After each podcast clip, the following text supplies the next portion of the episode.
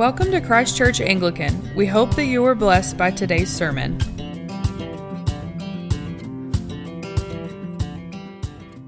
Please be seated. Good morning, everybody. We try to give thanks to God for everything, but I've realized over the past couple of weeks there is one thing that we have not thanked God for. Let us do it now, and that is the beginning of college football season. Thank you, Lord. As I read through our scriptures this morning, a question struck me Who does God really care about? Who does Jesus really love? I think our readings give three answers. All are different, yet in the end, all three answers are the same we heard in our Old Testament reading through a very strong warning. God making it very clear who Jesus loves deeply. You who trample on the needy, being deceitful with false balances, buying the poor for a mere pair of sandals, and selling the chaff of wheat, surely I will never forget any of your deeds. The prophet Amos was warning merchants who used falsely weighted balances to rip off the poor.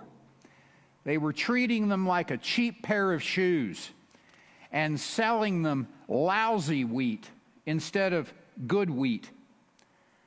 I won't forget what you have done. I will turn your feasts into mourning. In no uncertain terms, God is saying that He loves the poor. That's the first of our three answers.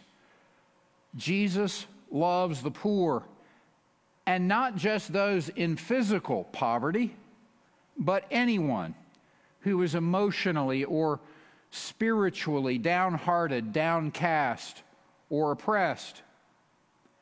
Blessed are the poor in spirit, for theirs is the kingdom of heaven, said Jesus in the Sermon on the Mount. Blessed are those who hunger and thirst for righteousness. And as our reading Amos from Amos said, cursed are those who do not share righteousness with them. And Jesus' love for the poor that is, those who are wounded or broken or addicted or lost in any way, is not just sentiment. He spoke love and forgiveness to the woman caught in adultery. He ate dinner with thieves and tax collectors, enacting the greatest sign of acceptance and hospitality his culture practiced apparently saying, Bless their hearts, as we like to in West Texas, only goes so far. The blessing we are to give in Jesus' name to those in need is to be real and practical. Be doers of the word, not hearers or speakers only, Jesus said through the words of James, pure and undefiled religion is not to just say, bless their hearts, but to actually go and visit orphans and widows, to actually meet people's needs. If a brother or sister needs clothing and food and you don't give it to them, what good is that? asked the ever practical St. James. Jesus loves those who are poor or downcast or wounded in any way. The second answer about who Jesus loves comes from Paul's letter to Timothy, as we heard read in our New Testament passage. In a sense, Paul expresses the exact opposite of the first answer. Paul says, I urge that supplications, prayers, intercessions, and thanksgivings be made for kings and all who are in high position. Whoa, You mean Jesus loves the rich, the wealthy, and the powerful, as well as the poor? Yes.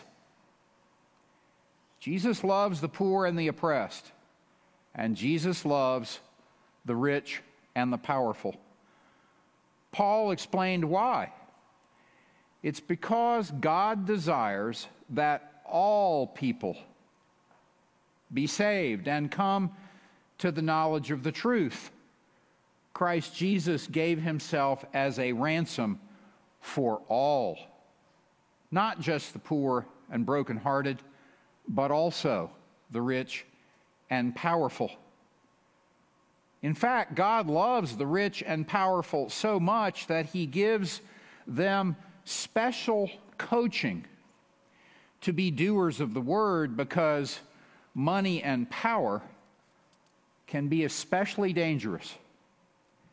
The New Living Translation of our gospel reading puts it this way If you are untrustworthy about worldly wealth, who will trust you with the true riches of heaven? You cannot serve both God and money.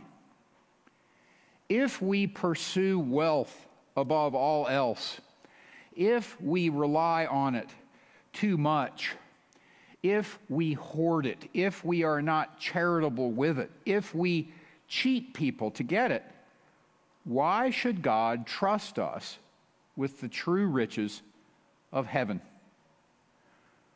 Who does God really love? Jesus loves the poor and downhearted because they are especially motivated to seek the relief and the true riches he offers. That's why this congregation reaches out so consciously to help those in need. And Jesus loves the rich and the powerful enough to tell them the truth about the temptation they face and the special opportunity that their wealth and power gives them to help and bless others. That's also why this congregation reaches out so consciously to help those in need. Our third answer combines both the rich and the poor. The third answer about who Jesus really loves is you. You are loved by Jesus because he paid the ransom for all people. And yet we are also loved by Jesus because we have all been poor and we have all been and are very, very wealthy. Through Christ, we have been given the riches of heaven. We have, we have that special responsibility. We have all been made poor by our sins. We have all been downcast at times, and some of us may be poor financially as well. And yet, all of us, through faith, are also very, very wealthy. Jesus paying that ransom for you is a bank account that far exceeds any investment in the stock market, especially lately. Your investments are outlined very precisely in Paul's letter to the Ephesians. God has blessed you in Christ with every spiritual blessing. What was that again? Every spiritual blessing. First, he chose you before the foundation of the world. Think of that. Before creation, God had you in mind and in His creativity. Second, He adopted you as a son or daughter. If you've had problems with family or making that heart connection, Jesus offers you that connection that you have yearned for all your life. Third, you have redemption through the blood of Jesus. I heard somebody say just yesterday they don't feel like they deserve all of their blessings. And the Christian answer, of course, is we don't deserve all of our blessings. That's the good and incredible news that the price has been paid. We have been redeemed from the slavery of sin. Fourth, you have the forgiveness of sins. I've got a special challenge with this. I dwell all the time on the yucky stuff in the past. Don't do it, it's been forgiven. Fifth, God has revealed his will to you. This thing about not knowing what God is about or what God is up to, no, no, we do. To unite all things in heaven and all things on earth into this beautiful unity of spirit and charity and love together. Sixth, you have an inheritance. You're made members of family, just like back in the ancient Near East, where if you weren't part of a family, you were hammered. There was no Obamacare, no health and children's services, nothing to help you. You're made part of a family with an inheritance that exceeds our wildest expectations. Seventh, you are sealed with the Holy Spirit. This amazing story of God coming down, God coming to his people, wandering through the desert, settling in in the tabernacle with them, that big tent they carried along, settling into the temple, and then settling in to the heart and being of an actual historical person, Jesus Christ, the Son of God, and then settling into our hearts through the Holy Spirit. That prompting, that prick of conscience, that little voice that says, do this, or in my case, don't do that. The seal is, is not just the Holy Spirit, the seal is the guarantee, that signet ring that the king would stamp in wax on an envelope or a proclamation. It was guaranteed. That's the eighth part of your spiritual wealth that far, far exceeds the price of gasoline. By realizing how poor we have been in sin, by realizing how rich we are in Christ, each of us has the power to grasp something incredible, to grasp how wide, how long, how high and deep is the love of Christ for you. And then to do something even more incredible, to be an ambassador for the love of Christ, sharing it with others because you are especially loved by God. Let's pray.